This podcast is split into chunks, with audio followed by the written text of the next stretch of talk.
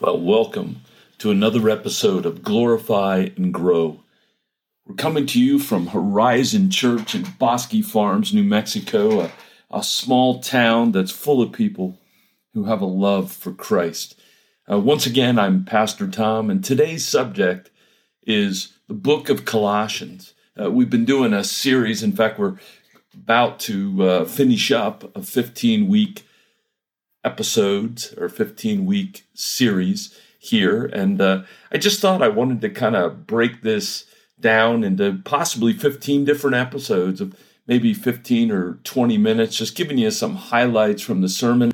Again, we always want to invite you to visit our website at horizonchurch.church, which will link you to the actual sermon messages and allow you to connect with our church in whichever way that God would move you to connect.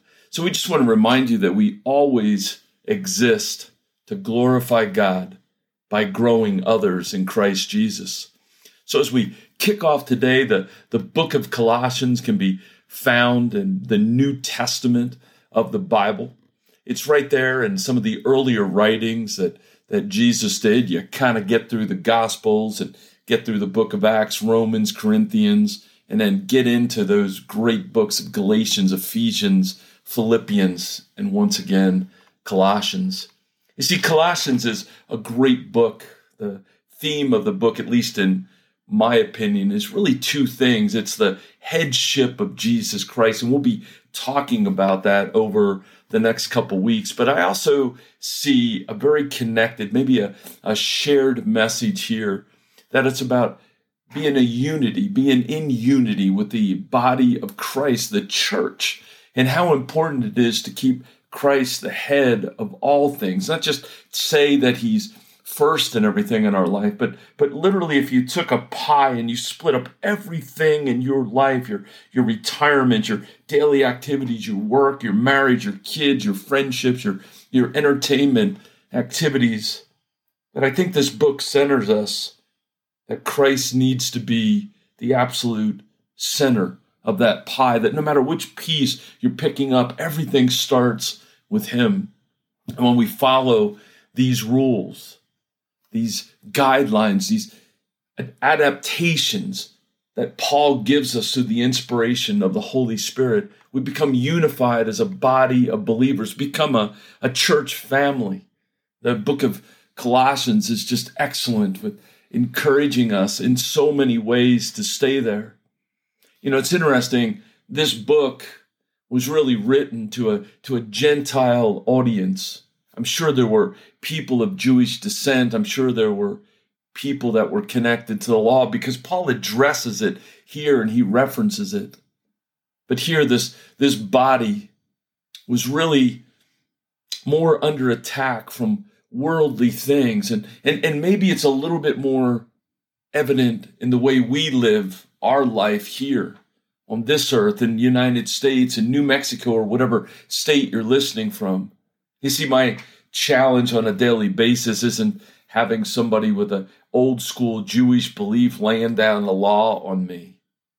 But I experience it a little bit different. I, I experience other Christians kind of forcing us into traditions or, or biases or habits that may be but may not be biblical. And this book really kind of addresses that we shouldn't be taken captive to those things, that we should be aware. And to be aware, we need to know what we're to be aware of. You know, Paul writes this book, according to a lot of scholars, uh, probably a little later, probably in the 60s. So we look at the timeline of, of Christ walking on earth around 30, 33. He's crucified, died, buried, resurrected. The book of Acts takes off and, and gets gone. In the 40s, we have the, the book of James and the book of Galatians to really talking about how we walk in faith and works. And, and uh, the book of Galatians really kind of deals with that attack by the Judaizers, these people that believed that you had to be Jew first, then you could accept Christ. We know that that's not true. We also know that the book of Colossians and the book of Ephesians are considered twins, that they're part of what we're calling and is known as the prison epistles. Paul, who suffered an awful lot for the gospel, for Jesus Christ, for his love of Jesus. Uh, was put into prison numerous times, and he penned these letters from prison. In Ephesians, we see the term appear, this term in Christ. And that in Christ has really been kind of the main focus of my ministry that to realize that it's not enough just to say a prayer, to, to buy a ticket to the show, to, to buy a Jesus ticket, and then be able to pull it out kind of as a get you out of jail free card. But those of us who are assured in our salvation, that assurance comes from being in Christ, knowing Him, being known by Him, and having others know who we are because of who we've become in Christ, that, that Christ penetrates and moves inside of us, that these principles and these mandates that we hear in His New Testament become part of how we do things. reminded of the book of Revelations when he's talking about these, these churches and he's, he's saying to the one church that it's not a matter of being lukewarm. You, you can't be partially in, you got to go in all for it. A great example is baptism. It's not enough just to stick your foot in and say you did it.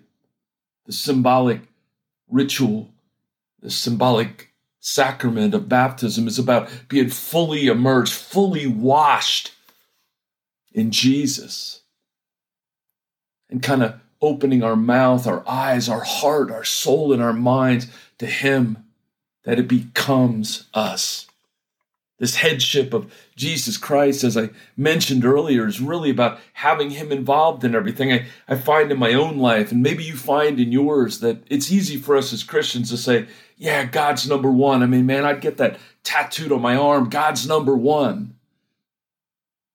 But the challenge really is is he? You see, here it's saying that we don't make Sunday Christians. There's nothing that we ever want to do or say, write down or, or preach that makes you think that just going to church to kind of get that yay God, that thumbs up is enough. It's not enough. We need to become like him. Genesis tells us that we were made in God's image and that's exactly what we should be. When people see us, they should see Him. Now, we understand that we're sinners. We understand that we're still fighting battles, that there's still sin in our life. But what a joy to know that when God looks at us, he, he looks at us through these Jesus glasses. He, he looks at us and He sees us holy. He sees us as His. He sees us adopted and as part of this body, this, this body of the church. And I think as we go through this lesson, we're going to see more of that. We're going to be confronted with this battle that goes in our head. The, the one that starts is, is this really truth? I mean, is this something that's really true or is this somebody's opinion? The truth is, we kind of live in a gray area today. If we see truth on one end of the spectrum and, and total lie on the other, I think we can also emulate that and say we can see Jesus as the complete end over here and Satan as the complete end over here on our other side. And that there's this gray area in between where we're always trying to do battle every single day, moving closer to Jesus and resisting that, that pull of Satan trying to pull us back in to, to make us less than. When Jesus cries out, I want you to be more than. Jesus needs to be involved in our, our marriages, our, our dating relationships, our kids, our workplace, our very thought problems, our, our times alone. Jesus wants to be with us and part of us 24 7, 365, not just an hour a week or two hours with drive time to get you to that that church so you can be part of the believers and then listen a little bit and clap your hands for the pastor and then leave. We want you to come to church to be changed, not to be entertained. We love the analogy at our church and, and the way I saw it on, on YouTube videos was kind of this, are you going to church to be a part of a cruise ship or a battleship? I mean, are you going to be entertained? Are you there complaining about the, the food and the carpet and the, the, the entertainment? or you come in to be part of a battleship, to be empowered to do battle against the evil of this world, to be part of a, a group of people that are fully trained to do their part. I kind of read an article after I made the extension of that analogy. And it was that maybe one of the things that I feel is very evident in all our Christian lives is to be more of an aircraft carrier. That we can still do battle, but we can do it battle by sending others out. That it's not a matter of even moving and becoming a church that, that just operates together but, but centers inward, that we have to move that out. We all need to become bigger and bigger aircraft carriers loaded with gospel planes that we can send out to Judea, Jerusalem, Samaria, and the uttermost parts that we can be part of a church that multiplies and grows. You know, it's interesting at, at our church, we, we don't have any desire to pack 500 people or 2,000 people or 10,000 people into a building to worship and to listen to our teaching.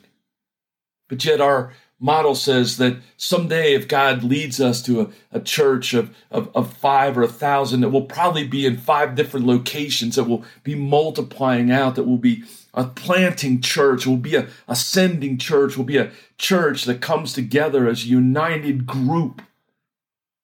This spider web of churches that are all autonomous, all self operating, all have a pastor and a preacher to care for you and teach you and encourage you and rebuke you.